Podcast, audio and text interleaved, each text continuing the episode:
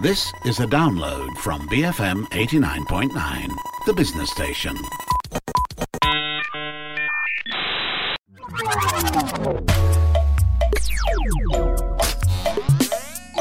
Hi, I'm Hanif Baharuddin, and this is GG Well Played, the show that talks about all things video games. In this episode, more chats on NFTs as the industry rapidly grapples with its implementation in their backyard. But before that, here's a recap of some of the biggest news in the world of gaming with Ofnil Ting and Daryl Ong. Thank you, Hanif. We're going to kick off our news today with the cancellation of the 2022 Dota Pro Circuit Winter Tour Major. Now, the decision was made due to health concerns and travel restrictions in relation to COVID 19. While that decision might be done due to unfortunate circumstances, it did not go down well at all with the game's competitive scene, with Valve being at the end of some heated backlash from all the major stakeholders, including pro players, broadcast talents, content creators, and fans. Yeah, so the frustration stems not so much from the cancellation of the major itself, but the fact that it was not communicated properly to all the stakeholders involved. The Winter Tour Major, which would bring top teams from six regions with a prize pool of 500,000 US dollars, was cancelled quietly without any announcement on any of the official Dota social media pages and with very little communication with the organization, teams, and players that are competing for the ongoing regional leagues. Mm. According to Valve, Tour 1 will conclude after all of the regional league tournaments have ended. That also means that point distribution will be changed as well, with the points that were supposed to be distributed at this winter major will be transferred to the second and third majors that will be held later this year. This is done to ensure that the balance of points between regional and cross region remains the same. That did not go well with participating teams as they are directly affected by it. Some have expressed concerns over the fact that the points will only be distributed at a later date, while some teams have to deal with the financial consequences of this move. Yeah, so beyond the participating team, others were also left disappointed by how poor Valve has been in their communication after promising to do better during the last TI. In fact, prior to the cancellation, teams were trying to get more clarity with regards to the tournament for their own arrangements. They were all left in the dark until the cancellation was announced. A lot of people have voiced their anger online, criticizing Valve for the lack of transparency and what they perceive to be a focus on making money for the sake of the game and not taking care of the welfare of the people involved in their ecosystem. Following the backlash, Valve has since responded, acknowledging that they should have done a better job at keeping everyone in the loop, as well as finding a better way to conclude the first season. They also said that they are working hard at looking at alternatives, including getting everyone together in a place for a LAN tournament, but that they will update further when they have more details. Yeah, so we'll bring you more information when we have them. But for now, that's the state that we are currently in in regards to the trouble facing the competitive Dota scene. All right, moving on. A couple of weeks ago, we reported on the news that Square Enix had to stop selling Final Fantasy XIV for a brief moment in time due to overwhelming queue times. Now, they're ready to allow fresh accounts to be created in a couple of weeks. That's right. In a developer blog post, Square Enix has announced that they will be resuming the selling of Final Fantasy XIV on the 25th of January. The move coincides with the planned opening of a new Oceanian data center, which will hopefully alleviate the congestion. The move will also allow for the currently suspended Homeworld transfer service to be brought back on the 25th of January, allowing players to bring their new characters to these new servers, reducing congestion on the already overpopulated servers. There are also other game related updates and issues that will be fixed in this upcoming patch, but suffice to say that the biggest update is the resumption of the sale of the game that started off rocky during its early life cycle but has gone on to be more than successful in its current iteration. A good time perhaps to be part of the bandwagon? Check it out for yourself and let us know. Right, from the resumption of sales for one item that's popular to the item that's perpetually out of stock. We're talking about graphic cards. Until now, huh, it's already been 2022, still out of stock. But here's some good news for people who are still waiting to get their hands on a new graphics card. NVIDIA CFO Colette Kress said that her company is optimistic that the ongoing GPU shortage will begin to ease up in the second half of 2022. According to a report by Tom's Hardware, Kress, who spoke at the 24th annual Needham Growth Conference, said that they feel better about their supply situation as they move into the second half of 2022. Yeah, so the timeline seems to match the rumored release of their next gen of GPUs, the GeForce 40 series, based on the Ada Lovelace architecture. Nothing has been confirmed though, but Nvidia does release new graphic cards every two years based on their pattern. So let's hope to see what she said is true and that the supply chain will normalize so we're able to get our hands on some new hardware soon. Hmm. And we are going to end this week's news back with Valve, albeit with a more positive spin now. The company has announced that their delivery estimations of the highly anticipated Steam Deck are on track. This means that the first batch of the portable gaming PC will ship in late February after being delayed from December last year. Yeah, as we all know, these past couple of years have been tough with the pandemic affecting supply chain and logistical issues, chip shortages, and working from home, and they all contribute to the delay of not just the computer products but almost everything. So so this is perhaps a bit of a positive news not only for Valve but also gamers who have pre-ordered this device back when it was first announced. Hmm. Valve communicated this in their update on the Steam community site and apart from communicating this they also took the opportunity to talk about identifying which games will work best on the Steam Deck including various testings. So for those of you out there who have pre-ordered this machine, that's good news for you, we hope. We're also looking forward to seeing it in action and how it will change the gaming landscape moving forward. But that's all we have for this week's news. Back to you, Hanif. Thank you very much, Ophneil and Daryl. We spent last week's episode looking at the budding relationship that the game industry is beginning to have towards NFTs and cryptos, and we spoke to someone who's involved in it from their perspective. Since then, we have seen companies like Sega distancing themselves from NFTs after seeing the backlash from fans, and more recently, we have heard how Troy Baker, a very prominent voice actor in the gaming industry, is facing backlash after associating himself with an NFT related project. Whether you're for it or against it, this conversation is not going away, so we're gonna take our time digesting it. But for now, I spoke to Najman Maliki just to get his reaction to what we're seeing at the moment. But first up, a quick 101 on NFTs. Ooh, I mean, that's not gonna be easy, but I'll try. But essentially, NFTs are non fungible. That's short for non fungible tokens, and what that is is essentially uh, you have a piece of say artwork, um, like an image, for example, um, that you can actually tag it or essentially I'm, I'm simplifying things here but like you can just tag it to a particular chain on a blockchain chain. So take ethereum as a blockchain system that you want to tag it to. Um, your piece of art can be linked to that particular token if you will. Um, uh, hence making it non-fungible. That's what basically doing that that particular action creates an nft a non-fungible token. So the idea here is that because um, in blockchain you can actually track a particular transaction all transactions right?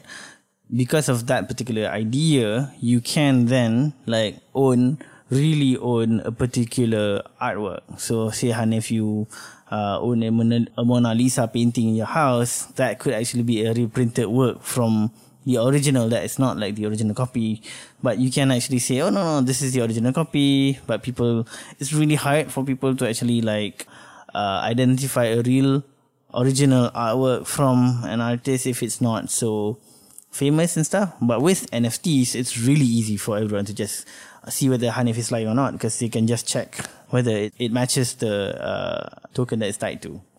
Because of that, um, NFTs are becoming a lot more popular.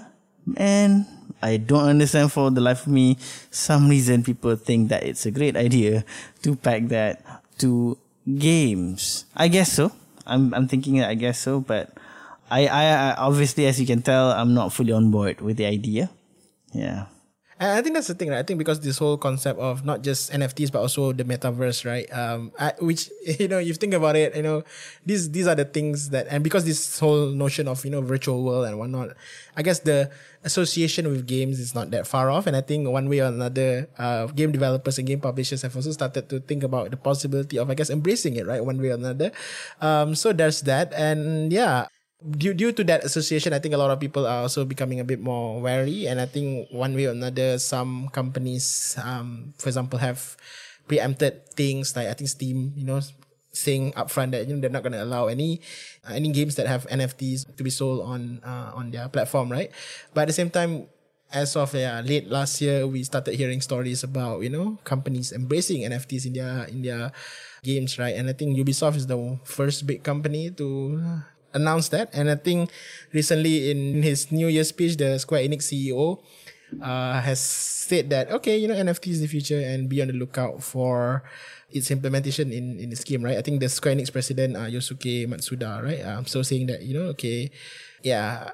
NFTs will be part of, of of their games, right? But so so when it comes to gaming, how exactly will the implementation of NFTs and metaverse be like? You know, at least based on what you've read, you know, how is it going to be implemented in games? So I, I know for a fact that uh, because basically if you wanna if you wanna create NFTs um, in games, you have to have that particular thing in different forms. So let's take say CS:GO. You have one gun in CS:GO. You take like a M4A1 for example. You can style it differently with a different paint, with a different color, with a different, I guess, some things to the gun to make it look slightly different. So that way you can actually have more versions, but slightly different um, of that particular item. So NFTs, in my personal view, for games mainly, yeah, it it can easily be used um, uh, to kind of facilitate trade between a unique item between a player and another player. So Dota 2 would benefit from this or can benefit from this. And as you've obviously seen uh, before Ubisoft with their Quartz NFT, uh, and they're planning to roll it out in, in Ghost Recon and doing what I just mentioned for their uh, peripherals essentially. But yeah, of course, you can also go um, further and say, or why don't you uh, make a simulation game where you can actually start to say create things in the simulation game and sell whatever you've created maybe a pet or maybe a plant maybe a particular gadget that you created in that simulation game. Then that can be sold as well because it's really unique to what the person has created. And I believe there's a company that is starting to to launch this and it's actually up and running uh, Axie Infinity I believe. Um, but yeah, th- those are the main implementations that I see for games, which I think can be good to a certain extent. Um, if it involves creativity in the creator's uh, side, then that's great. Um, or if it involves in a, a particular item that you know it's really really collective, like take Dota 2 or in the recent um, say TI right in the recent uh, internationals competition. Uh, if you look at the winner, maybe you can get um, say any equipment that the player was using in game and then sold it as an NFT item. That would be great. Because if I were to have that particular item that the user, uh, the player used to use, it might look the same still, but since it's an F- NFT, everyone can know that Najman actually has that particular item from that world class player. And now that world class player is benefiting from it, um, money wise. So, and I am happy because I can prove to people that, hey, this is really the item that they use in the, in the game. Um, and I think that's a great idea. But, you know, put corporate in it, they will mess everything up. yeah, some some people have equated this to how you know once upon a time we don't have DLCs, and then um suddenly you know DLC started becoming a concept you know for for games and how the game developers can essentially release a half you know, a half baked game or a game with 100% of its content attached and, you know, make more money by, you know, releasing the second part, the second part, you know, in a so-called DLC, right? And then that's one thing. And then, uh, you know, looking at how games evolve, you know, suddenly we have microtransactions, right? Which is still not popular these days, but it is also part of gaming now, um, one way or another, especially for free to play games where it's a huge part of, of how the game works, right? So, so there's that. Uh, and now, yeah, obviously a lot of gamers are, are worried that NFTs will be, NFTs and cryptos will be the next, I guess, you know, popular, quote unquote popular thing that, you know, game developers will be using to take advantage of gamers, right? Um, but despite the negative pushback, it seems that, you know, game developers are planning to go ahead with it. Um, do you think that, you know, there is a valid implementation of it. Um, and and especially looking at the technology behind it as well, right? You know, blockchain. You know, for example, you know, can we actually use blockchain in games to benefit, you know, the way we play games? You know, beyond beyond just you know cosmetic stuff and beyond just something that's also very superficial and very, um, I guess, monetary driven, right? Yeah, definitely we can. Um, it's something that can be useful for both gamers and the developers. But again, um, you are okay. So block, the main idea for blockchain is that one, you can facilitate trade a lot better, and two, you can make sure that you can kind of create that scarcity thing, right? Because once Hanif created item A, no one else can say that they've created item A because Hanif is the only person who can actually do that. So because of that, then we can actually create that scarcity if the game needs it, if the game wants to have that implemented, then that's great.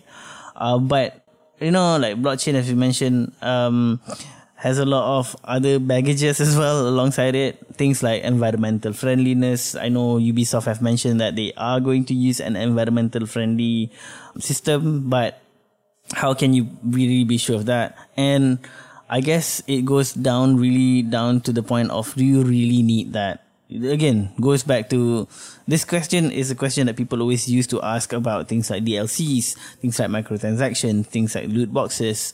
Do you really need that? Do you really need uh, to pay sixty dollars for a game and still pay more to to basically get the experience of the game? Because if if you are implementing NFTs um, and then charging people for it, you again you're creating more of this kind of situations where the rich would actually benefit more of the game than the poor.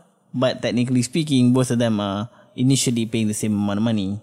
So I think that's yeah, I just have to make sure that we don't fall into that trap. But obviously, the trap has, has been set lah. So yeah, and I think the skepticism is is maybe you know judging by how things have been developing for the past 10 20 years in the gaming industry i think the skepticism is warranted right one way or another. And i think yeah people just don't have faith in how you know these things will be pan out regardless of how i guess you know at the bleeding edge of the technology these things are right? And um yeah it's just that because at the end of the day you know as much as i think we're at that point where you know there are a lot of exciting games that are around the nature of gaming has also changed. And, and i think the more nostalgic of uh, gamers among us have started to feel a bit like you know disenchanted by the gaming industry these days, right? Considering that you know we still have you know to be fair, we still have a lot of like nice uh, single player games, but you know games have moved to like you know there are a lot of more exciting games have been moved to to game formats like you know free to play, but also uh, you know battle royales things like that. So so so I think some gamers are becoming a bit more disenchanted by by how you know how we're making way and or how we're thinking about you know monetizing and making the industry more profitable in that sense, right? So, and I think one way or another, um, this whole idea of you know wanting to incorporate NFTs into into gaming is perhaps driven by that, right? Money more than you know anything else, right? And that's the that's the essentially the problem uh, that people like I guess the more discerning gamer or the more cautious gamer uh, are thinking about, right?